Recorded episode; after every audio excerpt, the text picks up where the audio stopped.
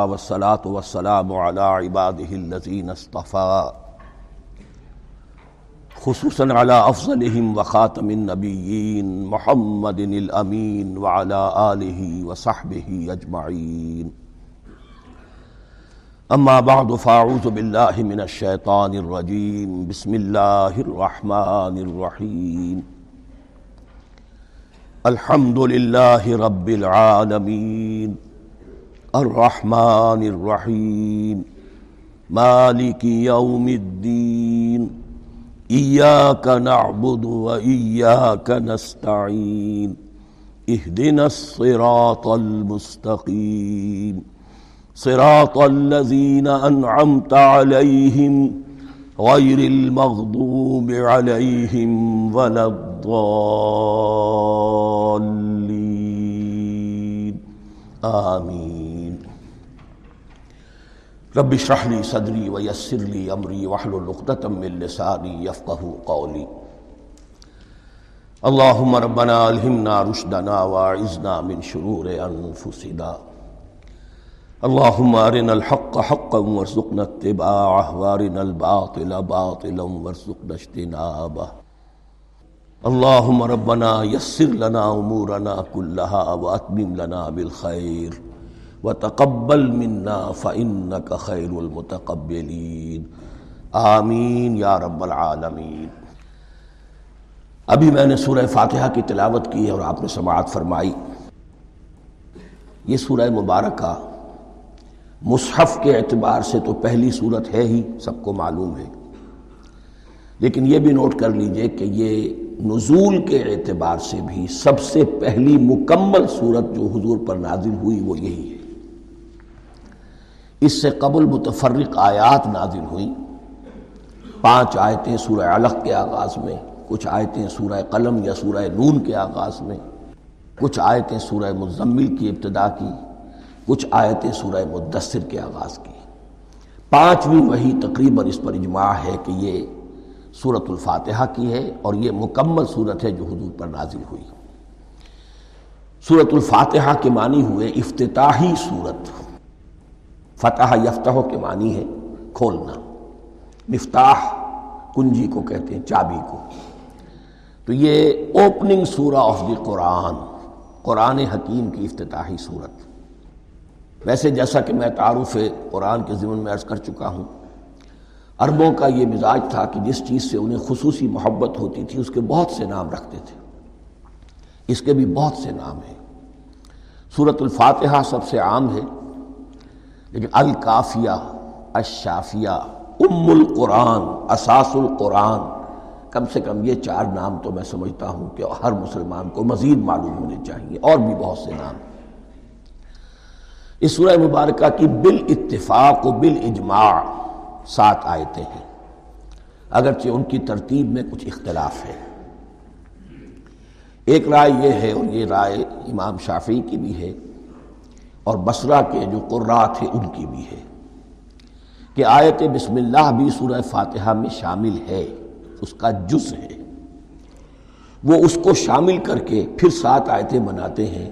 تو آخری جنہیں ہم دو آیتیں سمجھتے ہیں سراط النزین انمت علیہم غیر المغضوب علیہم والضالین وہ ان کے نزدیک ایک آیت ہے۔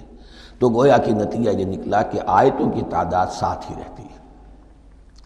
امام ابو حنیفہ رحمۃ اللہ علیہ کا موقف اور کوفے کے جو قرات تھے، ان کا بھی موقف یہ ہے کہ آیت بسم اللہ نہ سورہ فاتحہ کا جز ہے، نہ کسی اور صورت کا جز ہے۔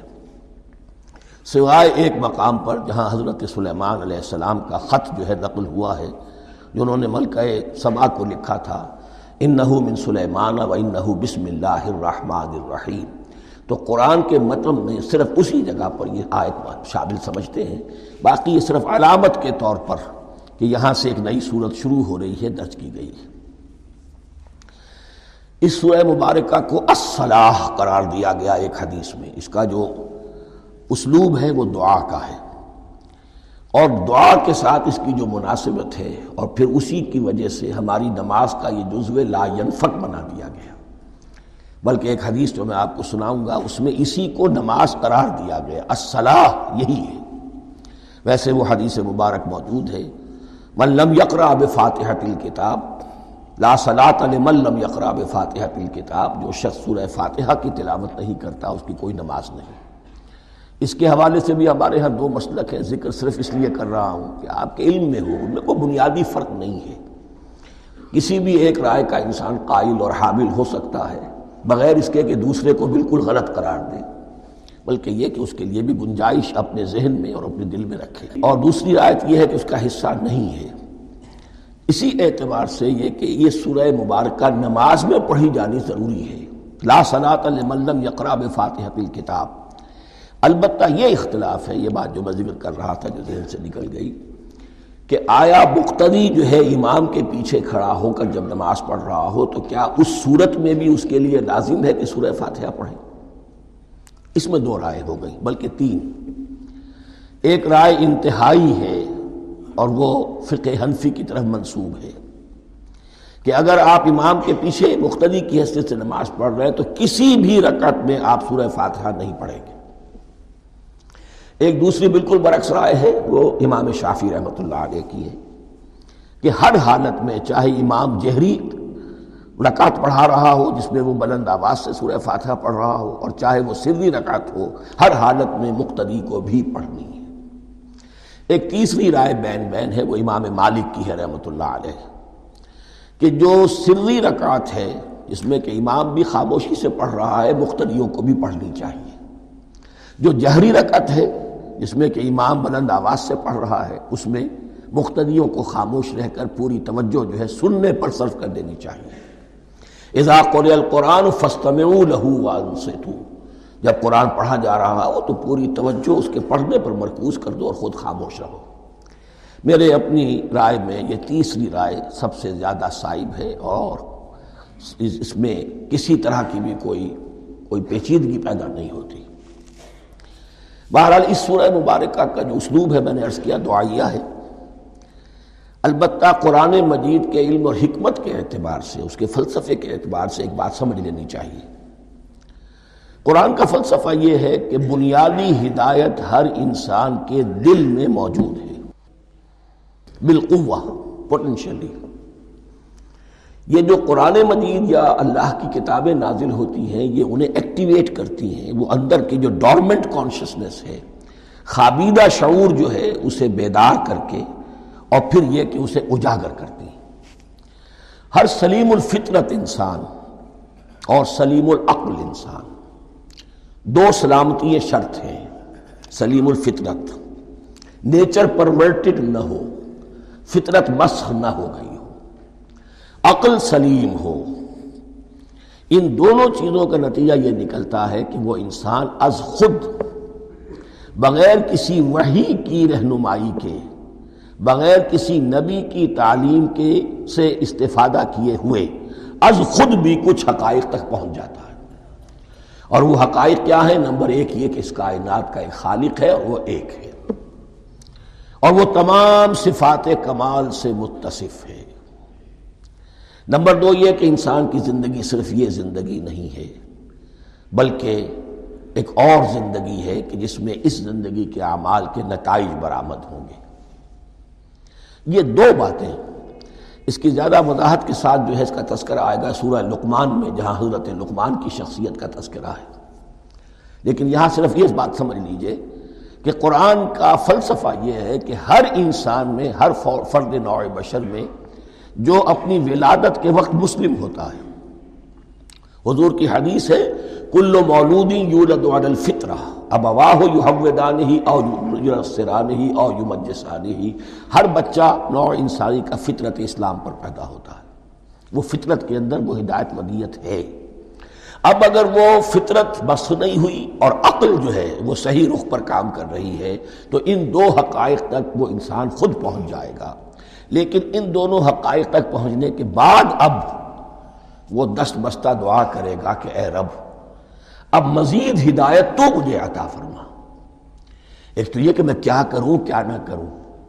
میری عقل اس میں ٹھوکر کھا سکتی ہے۔ میں کسی اچھی چیز کو بری سمجھ سکتا ہوں، کسی بری کو اچھی سمجھ سکتا ہوں۔ تو مجھے صحیح صحیح راستہ، صحیح صحیح راہ ہدایت پر چلا۔ یہ دعا ہے جو انسان کرتا ہے۔ جبکہ وہ ایمان باللہ اور ایمان بالآخرہ تک خود پہنچ چکا ہوتا ہے۔ اور یہ سمجھتا ہے کہ صحیح زندگی کا رخ یہی ہے کہ جس رب کو میں نے پہچانا ہے کہ وہ اس کائنات کا خالق ہے اور مالک ہے اور رب ہے، میں اس کی بندگی کروں، اس کی اطاعت کروں، اس کا حکم مانوں، اس کے راستے پر چلوں، لیکن وہ راستہ کون سا ہے؟ اس کے لیے پھر دست بدعا ہوتا ہے کہ پروردگار تو میری رہنمائی فرما۔ یہ مقام ہے کہ جہاں آپ سمجھ لیجیے اپنے آپ کو بھی آج اس جگہ پر تصور کرتے ہوئے پھر اس سورہ مبارکہ کو پڑھیے کہ آپ اس مقام پر اللہ کے فضل و کرم سے پہنچ چکے ہیں کہ اللہ کو آپ نے پہچان لیا اور اس کی توحید کو جان لیا۔ اس کی جملہ صفات کمال سے آپ واقف ہو گئے۔ آپ یہ بھی جان گئے کہ بڑھ کر اس کے حضور میں حاضر ہونا ہے اور وہ حساب کتاب لے گا۔ پھر آپ نے یہ عہد بھی کر لیا کہ اب زندگی گزارنی ہے اس رب کی بندگی میں، اسی کی فرما برداری میں۔ اب یہاں کھڑے ہو کر آپ پوچھتے ہیں کہ اللہ مجھے وہ تفصیلی ہدایت عطا فرما۔ ایسا نہ ہو کہ کبھی میں کسی راستے پر چلتا ہوا، کسی پگڈنڈی پر مڑ جاؤں۔ اور وہ تھوڑی سی جو ڈیویشن ہو میرے راستے کی، وہ میری آکبت کو برباد کر دے۔ یک لحظہ غافل گشتم و سد راہم دور شد۔ اس لیے کہ ہوتا یہی ہے، سیدھے راستے سے ذرا سی کوئی پگڈنڈی جو ہے، تھوڑے سے رخ تھوڑے سے اینگل پر نکلی ہے۔ لیکن جب چلتے جائیں گے آپ، تو جتنے آگے بڑھیں گے اس پر، اس راہ سرات مستقیم سے آپ اتنے ہی زیادہ دور ہوتے چلے جائیں گے۔ یہ ہے قرآن مجید کے حکمت اور فلسفے کے اعتبار سے اس سورہ مبارکہ کا مقام۔ اب آئیے ہم بسم اللہ کرتے ہیں۔ بسم اللہ الرحمن الرحیم۔ شروع کرتا ہوں میں اللہ کے نام سے، جو رحمان اور رحیم۔ اس پر کچھ گفتگو ہو چکی ہے تعارف قرآن کے ضمن میں کہ رحمان اور رحیم دو نام ہیں کہ جو رحمت کے مادے سے نکلتے ہیں۔ رحمان میں اللہ تعالیٰ کی رحمت کا جوش ہے، جانی کیفیت، طوفانی کیفیت۔ اور رحیم میں اللہ تعالیٰ کی رحمت کا دوام اور تسلسل۔ یہ دونوں کیفیات اللہ کی رحمت میں بیک وقت موجود ہیں، جس کا ہم تصور نہیں کر سکتے۔ ہم سمندر کو دیکھتے ہیں، متلاطم سمندر ہے، اس میں ہے جان ہے، طوفان ہے۔ دریا کو دیکھتے ہیں کہ وہ سکون کے ساتھ چل رہا ہے، خاموشی سے چل رہا ہے، بہ رہا ہے بس تسلسل کے ساتھ بہ رہا ہے۔ ہم ان دونوں کیفیات کو علیحدہ علیحدہ دیکھتے ہیں تو ہمارا ذہن ان دونوں کو بیک وقت اس کا تصور نہیں کر سکتا، تخیل ممکن نہیں۔ لیکن اللہ کی رحمت کی یہ دونوں شان مستقل ہر وقت موجود ہیں بیک وقت۔ اسی لیے ان دونوں کے درمیان کہیں حرف عطف نہیں آئے گا۔ بسم اللہ الرحمن الرحیم۔ الحمد للہ رب العالمین۔ کل حمد۔ اور حمد کو ذہن میں رکھ لیجیے، حمد مساوی ہے۔ تعریف جمع شکر۔ عام طور پر ترجموں میں ایک لفظ لایا جاتا ہے کل تعریف اللہ کے لیے۔ یہ کافی نہیں ہے۔ تعریف آپ کسی شے کی کر سکتے ہیں جس میں کوئی حسن ہے، خوبی ہے، کسی بھی اعتبار سے۔ خواہ آپ کو اس کے حسن و خوبی سے کوئی فائدہ حاصل نہیں ہو رہا۔ ایک پھول ہے، بہت خوبصورت ہے، بس ٹھیک ہے، خوبصورت ہے، آپ نے کہا، تعریف کر دی۔ شکر کرتے ہیں آپ اس شے کا جس سے آپ کو کوئی فائدہ پہنچا ہو، استفادہ ہوا ہو، آپ کی کوئی ضرورت پوری ہوئی ہو، آپ کی کوئی مشکل دفاع ہوئی ہو۔ اور آپ دیکھیں گے کہ حمد میں یہ شکر کا پہلو غالب ہے۔ جتنی بھی دعائیں ہیں، حضور سے منقول۔ شکر کے مقام پر وہاں حمد آتا ہے۔ بھوک لگی ہوئی تھی، کھانا کھایا۔ الحمد للہ اطامانی و سقانی۔ اب یہاں دیکھیے ترجمہ، تعریف نہیں، شکر ہے اس اللہ کا، جس نے مجھے کھلایا اور پلایا۔ آپ بیت الخلاء سے باہر آئے، نجاستیں آپ سے دور ہو گئیں، طبیعت میں انشراح ہوا۔ الحمد للہ وعافانی وہ شکر ہے اس اللہ کا جس نے اذیت بخش چیزیں مجھ سے دور کر دیں اور مجھے عافیت بخشی تو یہ الحمد رب العالمی اللہ تعالیٰ کا حسن و کمال اور حسن و جمال اپنی جگہ بھی اس انتہا کا ہے کہ جتنی تعریف اس کا حق ہے ہم کر ہی نہیں سکتے۔ لیکن اس کے احسانات اور انعامات ہم پر اتنے ہیں کہ ہم ان کو بھی گن نہیں سکتے۔ لہذا ایک ہی احسا ہم نے کر دیا الفلام کے ساتھ الحمد للہ رب العالمین۔ تمام تعریفیں اور کل شکر اللہ کے لیے ہیں کہ جو تمام جہانوں کا پروردگار ہے، رب ہے، مالک ہے۔ رب میں ایک مفہوم ہوتا ہے ربوبیت کا اور اس میں مفہوم شامل ہوتا ہے تربیت کا۔ رب بیانی صغیرہ۔ تو مالک ہونا اور تربیت دینا۔ آپ جس شے کے مالک ہوں گے، آپ چاہیں گے اس میں بڑھوتری ہو، اس میں اضافہ ہو، وہ نشو و نما پائے۔ تو یہ دونوں چیزیں آپس میں ایک دوسرے کا جڑی ہوئی ہیں۔ پروردگار بھی اور مالک بھی۔ عام طور پر عربی میں رب کا لفظ مالک کے لیے آتا رب البیت، رب الدار، رب المال۔ تو مالک وہاں پر ظاہر بات ہے کہ اس سے مراد کیا ہے؟ مال والا، گھر والا، گھر کا مالک۔ تو کل شکر اور کل تعریف اس اللہ کے لیے ہے جو تمام جہانوں کا مالک بھی ہے اور پروردگار بھی ہے۔ الرحمن الرحیم، رحمان ہے اور رحیم ہے۔ اب دوبارہ اس کی میں وضاحت نہیں کروں گا۔ مالک یوم الدین یوم دین کا مختار مطلق ہے۔ دین عربی زبان میں کہتے ہیں بدلے کو۔ دن ہم کما دانو۔ کما تدین و تو دانو۔ یہ کہاوت ہے۔ جیسے اردو میں ہم کہتے ہیں جیسا کرو گے ویسا بھرو گے۔ کما تدین و تدانو تو دانو۔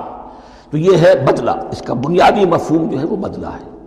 تو بدلے کا ایک دن ہے جس دن فیصلہ ہوگا کہ کون کیا کما کر لایا ہے اور اسے کیا بدلہ ملنا چاہیے۔ آیا اس کا برائیوں کا پلڑا بھاری ہے کہ اسے سزا ملنی چاہیے، یا اس کی حسنات اور نیکیوں کا پلڑا بھاری ہے کہ اسے جزا ملنی چاہیے؟ اس کا انعام اور اکرام کے ساتھ معاملہ کیا جانا چاہیے۔ وہ ایک دن ہے، اسے ہم یوم القیامہ کہتے ہیں۔ اور لیکن اصل بات جو یہاں کہی گئی یعنی ایک جملے میں تین باتوں کا اعتراف ہو رہا ہے۔ باس بادل موت ایک دن آئے گا کہ ہم مرنے کے بعد تمام انسان اٹھا لیے جائیں گے۔ پھر حساب و کتاب۔ پھر اللہ کے ہاں حاضری ہوگی اور حساب کتاب ہوگا۔ اور تیسرے یہ کہ اس حساب کتاب کے دن کا مختار مطلق اللہ ہے۔ یعنی کسی اور کو اپنے ذہن میں سہارا بنا کر آپ زندگی گزاریں۔ کہ وہ مجھے چھڑا لے گا یا وہ مجھے، وہ ہستی جو ہے اتنی زوردار ہے کہ وہ مجھے بچا لے گی۔ اس سے اپنے دل کو، اپنے ذہن کو بالکل پاک کر لیجیے۔ مالک یوم الدین۔ ایک دوسری جگہ پر قرآن میں آیا ہے، اس روز کوئی پکارنے والا پکارے گا۔ لمن الملک اليوم للہ الواحد القہار۔ آج کے دن کس کا اختیار مطلق ہے؟ اور پھر کہا جائے گا اللہ کے لیے الواحد قہار۔ جو پوری طرح چھایا ہوا ہے، بس تولی ہے۔ تو مالک یوم الدین، جو جزا و سزا کے دن کا مالک ہے۔ اب یہاں سے کلام ایک رخ بدل رہا ہے۔ ابھی تک تو یہ غائبانہ انداز میں کلام ہو رہا ہے۔ اللہ سے خطاب نہیں آیا اس میں ابھی۔ الحمد رب العالمین، الرحمن الرحیم، مالک یوم الدین۔ اب خطاب ہے، ایاک نعبد و ایاک نستعین۔ ہم صرف تیری ہی بندگی کرتے ہیں اور کریں گے۔ اور ہم صرف تجھ ہی سے مدد مانگتے ہیں اور مانگیں گے۔ یہ ترجمہ میں کیوں کر رہا ہوں؟ کہ یہ فعل مظاہرے ہے۔ عربی زبان میں فعل مظاہرے حال اور مستقبل دونوں کو کور کرتا ہے۔ ایا کا کا جو ہے مفول فائلی جو ہے مفول جو ہے اس میں ضمیر مفول ہی اسے پہلے لا کر حشر کا مضمون پیدا ہو گیا۔ ہم تیری بندگی کرتے ہیں، نہیں، ہم تیری ہی بندگی کرتے ہیں اور کریں گے۔ حال میں ترجمہ کیجیے تو یہ اظہار حال ہے۔ اور مستقبل میں ترجمہ کیجیے تو یہ ایک عہد ہے، قول و قرار ہے۔ بہت بڑا معاہدہ ہے۔ وہ کا نسطین اور صرف تجھ ہی سے مدد مانگتے ہیں اور مانگیں گے۔ اس میں بھی حال کا ترجمہ اظہار حال۔ اللہ کرے کہ واقعی ہمارا حال وہی ہو۔ جب ہم یہ الفاظ کہتے ہیں تو واقعتاً ہم اس پر پورے اتر رہے ہوں کہ اسی کی بندگی کر رہے ہوں اور اسی سے ساری استعادت اور استمداد کر رہے ہیں جہاں تک مستقبل کا تعلق ہے، وہ پھر ایک عہد ہے۔ عہد نصرات المستقیم، یہ مقام وہ آ گیا کہ یہاں تک تو اے پروردگار ہم پہنچ گئے۔ تیرے فضل سے، تیرے کرم سے، فطرت سلیمہ بھی تیری عطا کردہ تھی، عقل سلیم بھی تیری ودیت کردہ تھی۔ ان دونوں کی روشنی سے ہم یہاں تک تو پہنچ گئے۔ اب ہماری جو ضرورت ہے، احتیاج ہے، وہ کیا ہے؟ اہدن الصراط المستقیم۔ ہدایت بخش ہمیں سیدھے راستے کی۔ یہاں دو باتیں سمجھ لیجیے۔ انفرادی سطح پر انسان کے لیے نہ معلوم کتنے مرحلے آتے ہیں، ہر روز کہ جس میں وہ ایک چھٹک کر کھڑا ہو جاتا ہے، یہ کروں یا یہ کروں؟ دو آلٹرنیٹو سامنے آ رہے فیصلہ کرنا مشکل ہو رہا ہے۔ قدم قدم پر ہدایت کی ضرورت ہے۔ اور اجتماعی طور پر نوع انسانی تین بڑے بڑے تمدنی مسائل میں واقعہ یہ ہے کہ تسلیم کر لیا جانا چاہیے کہ عقل انسانی اس کو راستہ نہیں دکھا سکتی عام معاشرتی سطح پر مرد اور عورت کے درمیان حقوق اور اختیارات کا کیا توازن ہو؟ ناممکن ہے، انسان طے نہیں کر سکتا۔ انسان یا مرد ہے یا عورت ہے۔ عورت سوچے گی، اپنے لحاظ، اپنے جذبات کا، اپنے خیالات کا لحاظ رکھے گی۔ مرد کے جذبات و احساسات کا اسے کوئی اس کا کوئی تصور ہی ممکن نہیں۔ مرد سوچے گا، اسے اپنے احساسات معلوم ہے لیکن یہ کہ عورت کے احساسات سے وہ نابلد ہے، ان کو محسوس کر ہی نہیں سکتا۔ لا محالہ وہ اپنے بارے میں، وہ جو بھی نظام بنائے گا، اس میں وہ اپنی بالادستی رکھے گا۔ وہ تو ایک ہی ہستی ہو سکتی ہے کہ جو دونوں کی خالق ہے، مرد کی بھی، عورت کی بھی۔ اور اس کو دونوں سے محبت ہے، دونوں کا خیر خواہ ہے، دونوں کا رب ہے، دونوں کو پروان چڑھانا چاہتا ہے۔ اسی طرح فن اور معاشرہ یا ریاست۔ حکومت اور ریاست ہمیشہ یہ چاہتی ہے کہ سارے اختیارات ہمارے ہاتھ میں آ جائیں۔ ٹوٹلیٹیرین سوسائٹی ہو بس ہم حکم دیں اور لوگ اس پر چلیں۔ افراد یہ چاہتے نہیں، ہمیں آزادی ہونی چاہیے۔ اب آپ دیکھیے کہ دنیا میں کتنے جھگڑے چلتے ہیں اسی پر۔ فریڈم فریڈم فریڈم وہ فریڈم واقعتاً اپنی جگہ پر ایک شے ہے، افراد کی آزادی ہونی چاہیے۔ لیکن افراد کی آزادی اتنی نہ ہو جائے کہ وہ مادر پدر آزاد ہو جائے۔ کوئی قانون، کوئی قاعدہ، کوئی اخلاقی، کوئی حدود اور قیود جو ہے ان کا پابند نہ رہے۔ تو اب کہاں ہے وہ نقطۂ اعتدال؟ کہ جس میں انسان کے انفرادی آزادی، انفرادی اختیار اور ادھر اجتماعی مسلحتیں جو ہیں، ان کو بیلنس کیا جا سکے، انسان طے نہیں کر سکتا، صرف اللہ ہی اس کے لیے نظام دے سکتا ہے۔ تیسرا مسئلہ ہے سرمایہ اور محنت۔ اس میں کیا توازن ہو؟ سرمایہ اور محنت دونوں مل کر کچھ بنا رہے ہیں، کچھ پروڈیوس کر رہے ہیں۔ اب اس میں نفع جو ہوا ہے، اس میں سرمایہ کا کتنا حصہ ہونا چاہیے اور لیبر کا کتنا ہونا چاہیے؟ کون طے کر سکتا اس کے لیے بھی کہ ایسا نہ ہو کہ سرمایہ داری جو ہے آکاش بیل بن کر پورے معاشرے پر چھا جائے اور غریب بیچارہ، مزدور بیچارہ، کاشتکار بیچارہ وہ گویا کہ چکی کے دو پارٹوں میں پس کر رہ جائے، اس کی کوئی حیثیت نہ رہ جائے۔ لیکن یہ کہ دوسری طرف اگر یہ کہ مزدور کا جو حق ہے اس سے زیادہ اس کو دے دیا جائے تو سرمایہ جو ہے وہ سکڑ جائے گا شائی ہو جائے گا، وہ پھر میدان میں نہیں آئے گا۔ کیا کیا جائے؟ کون سا نقطۂ عدل و اعتدال ہے۔ یہ تین مسائل ایسے ہیں دن المستقیم۔ تو یوں سمجھیے کہ ایک جو بنیادی ہدایت تھی، ایک اللہ کو پہچان لینا، یہ جان لینا کہ کل حسن و جمال اور تمام انعام و اکرام کا منبع اس کی ذات ہے۔ وہ رحمان ہے اور رحیم ہے۔ اور یہ جان لینا کہ مرنے کے بعد جی اٹھنا ہے، حساب کتاب ہے، فیصلہ ہوگا، جزا و سزا کا اور مختار مطلق اس دن کا اللہ ہے۔ پھر یہ عہد کر لینا یا کا نعبد و یا کا نستعین۔ اس کے بعد دعا پروردگار، ہمیں ہدایت پر قائم رکھ۔ ہماری ہدایت میں اضافہ فرما۔ اس ہدایت کے لفظ کو سمجھ لیجیے۔ بنیادی ہدایت، تفصیلی ہدایت، قدم قدم پر ہدایت ہدایت پر ہدایت۔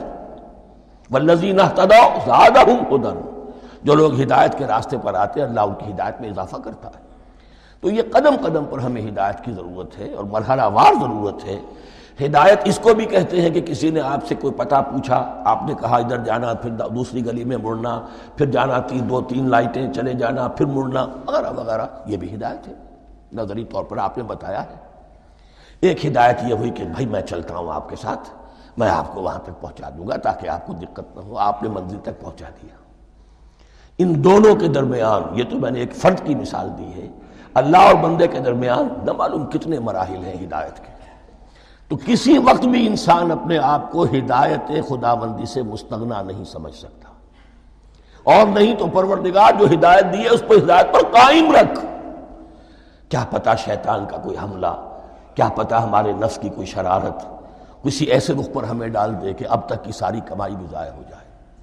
لہذا یہ نہ سمجھیے کہ جب یہ ساری چیزیں ان کو معلوم تھی ان چیزوں کا تو اقرار کر رہے تو اب ہدایت کون سی مانگ رہے ہیں؟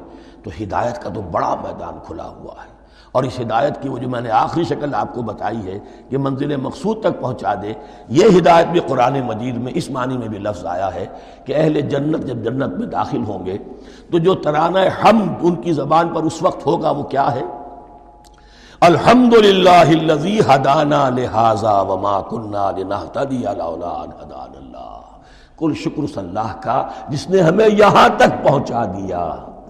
ہدایت دی یہاں تک یہاں تک پہنچا دیا۔ اور ہم ہرگز نہ پہنچ پاتے، ہم ہرگز ہدایت یافتہ نہ ہو سکتے اگر اللہ ہی ہمیں ہدایت نہ دیتا۔ اح دن سراط المستقیم، سیدھا راستہ۔ سراط الزین انمت علیہم، اب اس کی مزید وضاحت ہے۔ راستہ اس کا، ان لوگوں کا۔ جن پر تیرا انعام ہوا۔ یہ کون لوگ ہیں؟ اس کی وضاحت آپ کو ملے گی سورہ نساء میں۔ من يطع الله والرسول فاولئك مع الذين انعم الله عليهم من النبيين والصديقين والشهداء والصالحين چار طبقات ہیں منعم علیہم، جن پر اللہ کا انعام ہوا ہے۔ چوٹی پر انبیاء کرام، اس کے بعد صدیقین کرام۔ اس کے بعد شہداء عظام، اس کے بعد عام صالح مسلمان، صالح ہو۔ یہ بیس لائن ہے، اس سے اوپر کا درجہ شہداء کا ہے، اس سے اوپر کا درجہ صدیقین کا ہے، اور پھر اس سے اوپر کا درجہ انبیاء کا ہے۔ انبیاء میں سے پھر وہ بھی ہوتے ہیں کہ جو العظم میں من الرسل ہیں، لیکن یہ چار طبقات ہیں، ان کے راستے پر ہمیں چلا۔ غیر المغضوب علیہم الضالین۔ جو مغضوب علیہم نہیں ہوئے، جن پر تیرا غضب نہیں ہوا۔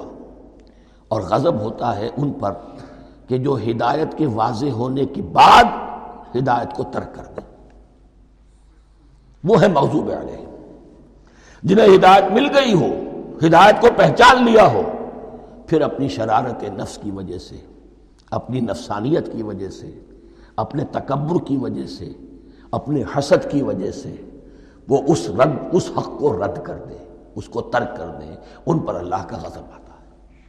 اور اس میں اس کی بہت بڑی مثال تاریخ کے اعتبار سے یہودی ہے۔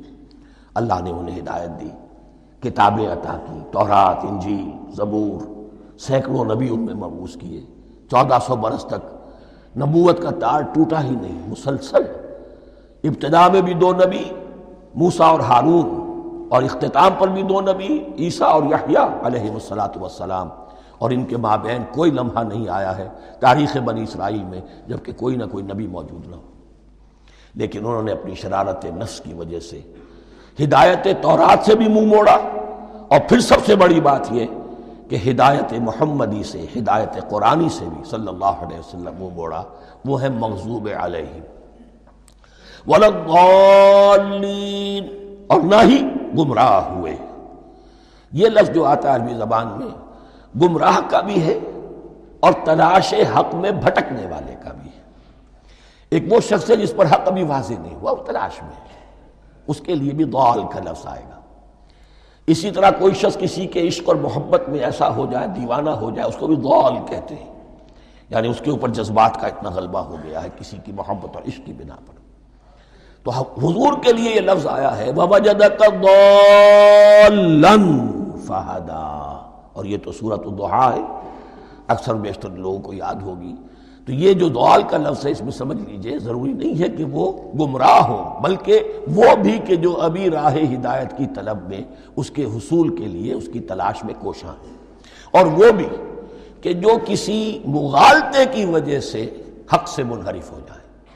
یہ بھی جان لیجیے۔ کہ ایک ہے بدنیتی، تکبر، حسد، حق کو جان کر، پہچان کر، رد کر دینا، یا چھوڑ دینا، یا ترک کر دینا۔ ایک ہے کسی غلطی میں، کسی جذبات کے اندر آ کر، کسی غلوم کے اندر مبتلا ہو کر اور حق سے منحرف ہو جانا۔ اس کی جو سب سے بڑی مثال ہے، وہ نصارہ ہے، عیسائی ہے۔ حضرت مسیح کو انہوں نے مانا، لیکن غلوف کیا۔ یہ لفظ آئے گا آگے، لا تغلو فی دینکم، اپنے دین میں غلوف نہ کرو۔ جیسے ہمارے ہاں بھی بعض لوگ ہیں جو حضور صلی اللہ علیہ وسلم کی تعریف میں، حضور صلی اللہ علیہ وسلم کے ساتھ اپنی محبت کے اظہار میں غلو کر جاتے ہیں۔ یہ انتہا درجے کو ہو گیا تھا حضرت مسیح علیہ السلام کے ماننے والوں میں۔ اور اس کی بنا پر انہوں نے تسلیس کا عقیدہ ایجاد کر لیا اور حضرت مسیح علیہ السلام کو اللہ کا بیٹا بنا دیا۔ تو اس کی سب سے بڑی مثال ضالین کی اس اعتبار سے کہ ہدایت پانے کے بعد کسی بدنیتی سے نہیں، بلکہ کسی اچھے جذبے میں غلوف کی وجہ سے رسول سے محبت کرنا تو اچھا جذبہ ہے، لیکن یہ محبت بھی ایک حد میں رہنی چاہیے۔ غلو کرے گی تو ظاہر بات ہے کہ اس کے بعد وہ گمراہی کی طرف لے جائے گی۔ تو یہ ہے اس سورہ مبارکہ کا ترجمہ، اور اس کے بعد آخر میں آمین کہنا۔ یہ مصنون بھی ہے، کہنا چاہیے۔ البتہ اختلاف یہاں بھی صرف اتنا ہے کہ نماز میں جب آپ امام کے ساتھ ہیں، وہ اگر جہری قرآد کر رہا ہے تو آیا اس کے بعد آپ کو بھی بالجہر کہنا ہے، آمین یا نہیں کہنا، یہ اختلاف ہے۔ ان میں کوئی فرق واقع نہیں ہوتا۔ یہ چیز متفق علیہ کہ کہنا ہے آمین۔ بلکہ یہ آمین تو یہودیوں میں ہے، یہ آمین جو ہے، یہ عیسائیوں میں بھی ہے۔ ان کی بھی جو پریئر لارڈس پریئر ہے، اس کے بعد ایمن وہ ایمن کہتے ہیں، وہ فرق، وہ لفظ ایک ہی ہے۔ اس لیے کہ عبرانی زبان اور عربی زبان، یا تو ہم یہ کہہ سکتے ہیں کہ دونوں بہنیں ہیں۔ کوئی ایک مشترک زبان تھی ان کی ماں، جس کی یہ دو بیٹیاں ہیں۔ اور یا یہ کہنا پڑے گا کہ عربی زبان کی ماں جو ہے وہ عبرانی زبان ہے۔ بہرحال بڑا قریبی رشتہ عربی کا اور عبرانی کا ہے۔ اس اعتبار سے وہ آمین۔ اب آپ کو معلوم ہے ہم السلام علیکم وہ کہتے ہیں۔ وہ سلام سلام کہتے ہیں، فرق کیا ہے؟ وہ تو تلفظ کا فرق ہے۔ اسی طریقے سے اور بہت سے الفاظ ہیں میں بعد میں بتا۔ اب میں اس سورہ مبارکہ کے بارے میں خاص حدیث آپ کو سنانا چاہتا ہوں۔ اور اسی سے در حقیقت جو امام ابو حنیفہ کا موقف ہے رحمۃ اللہ علیہ۔ اس کی حقانیت مزید مبرہن ہو جائے گی۔ یعنی کیا؟ کہ آیت بسم اللہ سورہ فاتحہ کا جز نہیں ہے۔ سورہ فاتحہ الحمد رب العالمین سے شروع ہوتی ہے۔ وہ میں آپ کو بتانا بھول گیا کہ جن کے نزدیک سورت کا جز ہے، وہ پھر جہری قرآت میں بسم اللہ الرحمن بھی بلند آواز سے کہیں گے۔ اور جن کے نزدیک سورہ فاتحہ کا جز نہیں ہے، وہ نہیں کہیں گے، وہ الحمد رب العالمین سے قرآت کریں گے۔ تو کوئی فرق نہیں ہے بنیادی۔ یہ حدیث جو ہے، یہ مسلم شریف میں ہے اور حدیث قدسی ہے۔ اس کے راوی حضرت ابو حریرہ ہے رضی اللہ تعالیٰ عنہ۔ اور اس حدیث نے اس صورت کے مضامین کا نہایت عمدہ تجزیہ کر دیا ہے۔ حدیث کے الفاظ سن لیجیے۔ قسم تو سلاتا بینی و بین ابدی نصفین اللہ تعالیٰ فرما رہے ہیں، حدیث قدسی ہے۔ میں نے نماز کو سلاد کو اپنے اور اپنے بندے کے درمیان آدھا آدھا تقسیم کر لیا۔ فنصف لی و نصف ابدی اس کا نصف جو ہے وہ میرے لیے ہے اور نصف جو ہے وہ میرے بندے کے لیے والے ابدی ماشال اور جو میرے بندے نے مانگا، میں اسے دوں گا، میرا وعدہ ہے یا میں نے اسے دیا۔ اس کے بعد اس کی تفصیل آتی ہے۔ اذا قال العبد، جب بندہ کہتا ہے الحمد للہ رب العالمین، قال اللہ حمدنی عبدی۔ جب بندہ کہتا ہے الحمد للہ رب العالمین، اللہ فرماتا ہے میرے بندے نے میری حمد کی۔ وَإِذَا قَالَ الرَّحْمَنِ الرَّحِيمِ، قال اللہ اسنا علیہ عبدی جب بندہ کہتا ہے الرحمن الرحیم اللہ فرماتا ہے میرے بندے نے میری ثنا کی۔ وَإِذَا قَالَ مَالِكِ يَوْمِ الدِّينِ قال اللہ تعالی مجدنی عبدی میرے بندے نے میری تمجید بیان کی، میری بزرگی بیان کی۔ اب یہ تین آیتیں ہو گئیں۔ تینوں میں اللہ کی حمد ہے ثنا ہے، تمجید ہے۔ یہ تین آیتیں خالص اللہ کے لیے ہو گئیں۔ اب چوتھی آیت آئی۔ نعبد و نستعین اس کے بارے میں۔ جب بندہ کہتا ہے، اذا قال العبد نعبد و نستعین، قال اللہ تعالی ما بینی و بین عبدی عبدی ما سال. یہ میرے اور میرے بندے کے درمیان ہے۔ یہ تو یوں سمجھئے کہ یہ گرا لگ گئی ہے میرے اور میرے بندے کے مابین اس نے مجھ سے قول و قرار کیا ہے۔ اس نے میری بندگی کا اعتراف کیا ہے۔ اس نے تسلیم کیا ہے کہ میری ہی بندگی کرتا ہے اور کرے گا اور مجھ سے مدد چاہی ہے۔ حاضہ ماں بینی و بین یہ معاہدہ ہے۔ معاہدہ دو فریقوں کے مابین ہوتا۔ یہ میرے اور میرے بندے کے مابین ہے۔ والے ابدی ما سال اور میں نے اپنے بندے کو دیا جو اس نے مانگا۔ وہ میری مدد چاہتا ہے۔ میری مدد اس کے شامل حال رہے گی۔ فیضا کالا اور جب بندہ کہتا ہے اہدنا الصراط المستقیم صراط الذین انعمت علیہم غیر المغضوب علیہم ولا الضالین قال اللہ تعالی ھذا لعبدی ولعبدی ما سال یہ تین آیتیں یہ میرے بندے کے لیے اہدنا الصراط المستقیم اسی صراط مستقیم کی وضاحت ہے، مثبت. صراط الذین انعمت علیہم اسی صراط المستقیم کی وضاحت ہے، منفی انداز میں غیر المغضوب علیہم الضالین۔ یہ سب میرے بندے کے لیے ہے اور میں نے اپنے بندے کو دیا جو اس نے مانگا۔ اس کو میں نے ایک مرتبہ یہ ترازو کی شکل میں اس کو لکھوایا تھا۔ دیکھیے یہ ایا کا نابود و ایا کا نستعین۔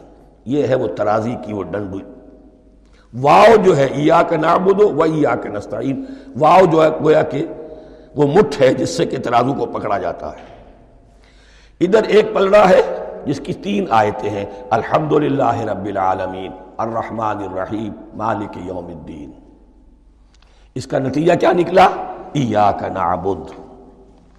آپ نے شاید یہ سنا بھی ہو، ایک بہت ہی عمدہ قرآد کا جو ریکارڈ ہے، قاری عبد الباسط عبد السمد کا، وہ یہیں سے چل کر سورہ فاتحہ کی قرآد کر کے یا کا نعبد پر آ کر رکتا ہے۔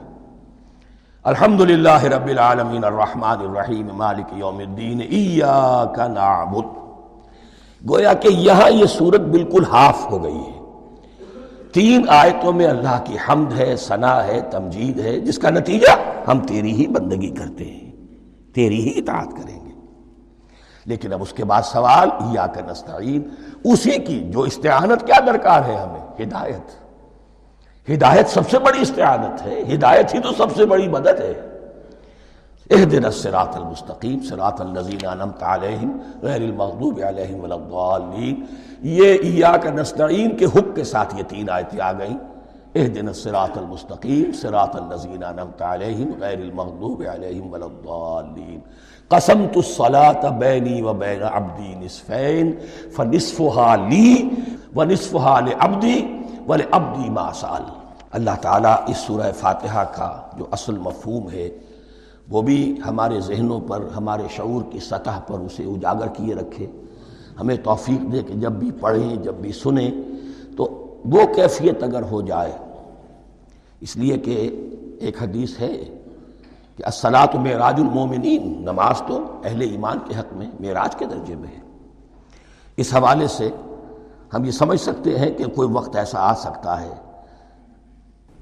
کہ انسان کو واقعتاً، روح انسانی واقعتاً اللہ کے یہ جواب سنیں انہونی بات نہیں ہے۔ ہوتا ہے خطاب آخر۔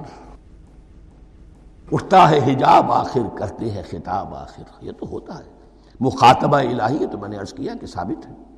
مخاطبہ، محادث اور تحدیث اللہ بندوں سے کلام کرتا ہے۔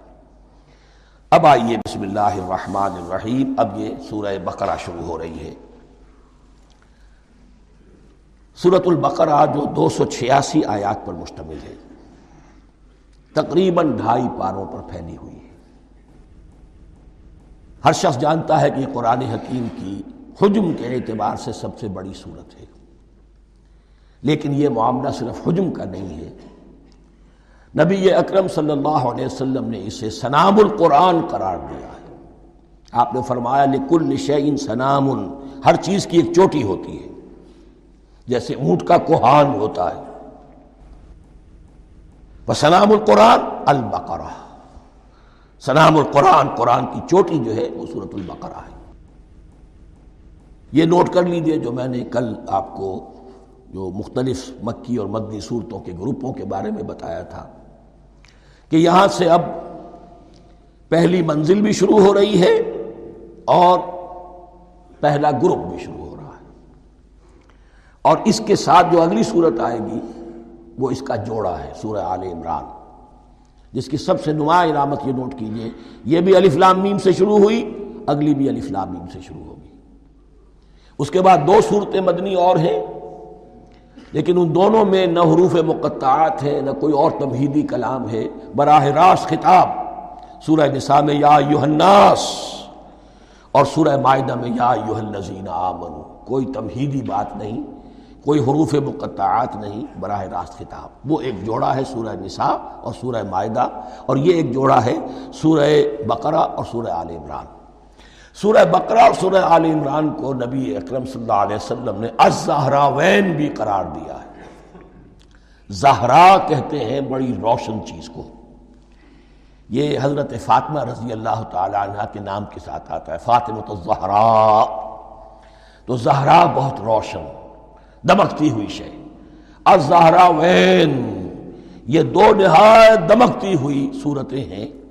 جو قیامت کے دن دو بدلیوں کی شکل میں ظاہر ہوں گی، حضور نے فرمایا، اور جو لوگ ان صورتوں سے محبت کرتے تھے، ان پر سایہ کریں گے اللہ ربنا جعلنا منہم، ہمیں اللہ تعالیٰ ان میں شامل فرما دے۔ اس سورہ مبارکہ کو دو حصوں میں تقسیم سمجھیے۔ ویسے تو یہ کہ رکوع آئیں گے، پارے بھی بدلیں گے اس میں، لیکن حصے دو ہیں۔ پہلے حصے میں اصل روئے سخن سابقہ امت مسلمہ سے ہے، یہود سے، بنی اسرائیل سے۔ دوسرے حصے میں اصل خطاب موجودہ امت مسلمہ سے ہے، امت محمد سے صلی اللہ علیہ وسلم۔ پہلے حصے میں اٹھارہ رکوع ہیں، لیکن آیات ایک سو باون ہیں۔ دوسرے حصے میں بائیس رکوع ہیں، لیکن آیات ایک سو چونتیس ہیں۔ گویا کہ اس سے آپ کو توازن نظر آئے گا کہ اگرچہ ادھر رکوعوں کی تعداد کم ہے اٹھارہ، لیکن آیات کی تعداد زیادہ ہے، ایک سو باون۔ دوسرے حصے میں رکوعوں کی تعداد زیادہ ہے، بائیس۔ لیکن آیات کی تعداد ایک سو چونتیس اسی لیے اس کا ایک نام میں نے تجویز کیا ہے، وہ اس لیے تاکہ کچھ حقائق آپ کے ذہنوں میں ان ناموں کے حوالے سے بھی انشاءاللہ محفوظ ہو جائیں گے۔ سورت الامتین، دو امتوں کی صورت۔ اس لیے کہ تقریباً نصف اس کی ساری بحث جو ہے، مرکزی بحث، وہ سابقہ امت مسلمہ بنی اسرائیل۔ اور دوسرا نصف، اس میں سارا خطاب وہ ہے موجودہ امت مسلمہ یعنی امت محمد صلی اللہ علیہ وسلم۔ اس کا جو پہلے اٹھارہ رکو ہے یا پہلا حصہ ہے، اس کے اندر ڈویژن فردر ہوگی ورٹیکل عمودی۔ پہلے چار رکو پھر دس رکو پھر چار رکو لیکن جو بائیس رکو ہیں دوسرے حصے کے، دوسرے نصف کے، اس میں ڈویژن جو ہے، جو ہاریزونٹل ہے، وہ افقی تقسیم ہے، عمودی نہیں، افقی۔ وہ میں بعد میں بیان کروں گا جب ہم وہاں پہنچ جائیں گے۔ ان کو پہلے سمجھ لیجیے کہ اس پہلے حصے کی جو تقسیم میں نے کی ہے، پہلے چار رکو پھر دس رکو اور پھر چار رکو پہلے چار رکو یوں سمجھیے کہ پورے قرآن مجید کے لیے اس کی حکمت اور فلسفے کا جو حصہ مکی قرآن میں بیان ہو چکا تھا، اس کا خلاصہ ہے۔ جب یہ صورت نازل ہو رہی ہے، تو یہ تو مدینہ میں حضور تشریف لا چکے ہیں۔ بارہ تیرہ سال جو ہے گزر چکے ہیں۔ اور ان بارہ تیرہ سالوں کے دوران دو تہائی قرآن نازل ہو چکا ہے۔ اس میں جو بھی حکمت، فلسفہ اور بنیادی دعوت یہ جو چیزیں مکی قرآن میں بیان ہوئی ان کا خلاصہ نچوڑ نکال کر یہاں چار رکوعوں میں رکھ دیا گیا۔ اگرچہ ان میں بھی جب گہرائی میں آپ دیکھیں گے تو روح سخن جو ہے، وہ بنی اسرائیل کی طرف ہے، وہ میں بعد میں عرض کروں گا۔ لیکن اضافی طور پر یہ سمجھ لیجیے کہ پورے مکی قرآن کے حکمت اور پیغام کا خلاصہ ان چار رکوع میں۔ پھر دس رکوع ہے جن میں براہ راست خطاب ہے سابقہ امت مسلمہ، یا بنی اسرائیل۔ اس کے بھی دو حصے ہیں۔ پہلے ایک رکوع میں دعوت ہے۔ بڑا انداز، اس کا بڑا پیارا ہے۔ اس میں دعوت ہے۔ ایمان لاؤ محمد پر صلی اللہ علیہ وسلم۔ اور اس کے بعد نو رکوع ہے ملامت کے۔ ملامت، تنقید۔ تم نے یہ کیا اور یہ کیا اور یہ کیا۔ ہم نے یہ یہ احسان کیے، یہ یہ احسان کیے، یہ یہ احسان کیے۔ تم نے یہ ناشکری کی، یہ ناشکری کی، یہ ناشکری کی۔ اور اس سب کا نتیجہ آخری چار رکوعوں میں ہے کہ اب تمہیں اس منصب سے معذول کیا جا رہا ہے جس پر تم دو ہزار برس تک فائز رہے ہو۔ اور تمہیں ہٹا کر اب ایک نئی امت امت محمد کی شکل میں جو وجود میں آ چکی ہے، صلی اللہ علیہ وسلم، اسے اس پر فائز کیا جا رہا ہے۔ اور اس کی علامت کے طور پر اسے میں کہا کرتا ہوں کورونیشن تاج پوشی۔ ایک امت معذور، دوسری امت، اس کا نصب ہو رہا ہے۔ اس کی تاج پوشی کے لیے سمبل، علامت کیا ہے؟ قبلہ تحویل۔ وہ قبلہ یروشلم، سابقہ امت کا قبلہ۔ اب ادھر رخ نہیں ہوگا۔ اب اہل توحید کا قبلہ۔ یہ مکے کی طرف ہوگا، بیت اللہ کی طرف ہوگا۔ تو تحویل قبلہ کا مضمون ہے جو ان چار رکوعوں میں آتا ہے۔ تو یہ میں نے تھوڑی سی تمہیر جو ہے آپ کے سامنے رکھ دی ہے۔ اب بسم اللہ کیجیے۔ بسم اللہ الرحمن الرحیم۔ الف لام میم۔ الف لام میم یہ حروف مقطعات ہیں۔ یہ علیحدہ علیحدہ پڑھے جاتے ہیں۔ علم نہیں پڑھ سکتے اس کو۔ الف لام میم۔ ہا میم ہے۔ ہا علیحدہ، میم علیحدہ۔ اگرچہ لکھے ہوئے ہوتے ہیں، جڑے ہوئے۔ کاف ہا یا عین سود لکھے ہوئے، جڑے ہوئے، پڑھے جائیں گے علیحدہ علیحدہ، قطع، علیحدہ کرنا۔ تو حروف مقطعات۔ ان کے بارے میں ایک بات تو جو ہے اجماعی ہے، سب کے نزدیک مسلح ہے۔ ان کا کوئی حتمی مفہوم اور ان کے حتمی معنی کسی کو معلوم نہیں، سوائے اللہ اور اس کے رسول کے۔ اس معنی میں یوں بھی کہا گیا، یہ کوڈ ورڈز ہیں۔ جیسے کہ کوئی میسیجز جو ہیں ادھر ادھر بھیجے جاتے ہیں سیکرٹ میسیجز تو کچھ کوڈ ورڈز ہوتے ہیں، جس سے سمجھ میں آتا ہے کہ یہ بات واقع صحیح سورس سے آ رہی ہے۔ اللہ عالم لیکن اس کا کوئی مفہوم اور اس کے معنی جو ہیں، وہ اتفاق اس پر ہے، اگرچہ بعض حضرات نے کچھ اپنی سی کوشش کی ہے، کچھ مفہوم جو ہے بنانے کی، وہ اپنی جگہ پر ہے۔ لیکن یہ کہ کسی حضرت عبداللہ ابن عباس رضی اللہ تعالیٰ عنہما نے بعض ایسی کوششیں کی ہیں لیکن ان کی رائے کو بھی ان کی ذاتی رائے سمجھا گیا ہے، امت نے اسے قبول نہیں کیا۔ اجماع اور کنسنسس اسی پر ہے کہ اس کے معنی اور مفہوم کسی کو معلوم نہیں، سوائے اللہ اور اس کے رسول کے۔ البتہ بعض چیزیں ایسی ہیں کہ وہ اگر نوٹ کر لی جائیں تو شاید آئندہ ہے۔ اس میں کچھ کچھ راز کھلنے کے امکانات پیدا ہو جائیں۔ دیکھیے، عربی زبان کے جو الفابیٹس ہیں، ان کی تعداد انتیس ہے یا اٹھائیس ہے۔ میں بتا چکا ہوں۔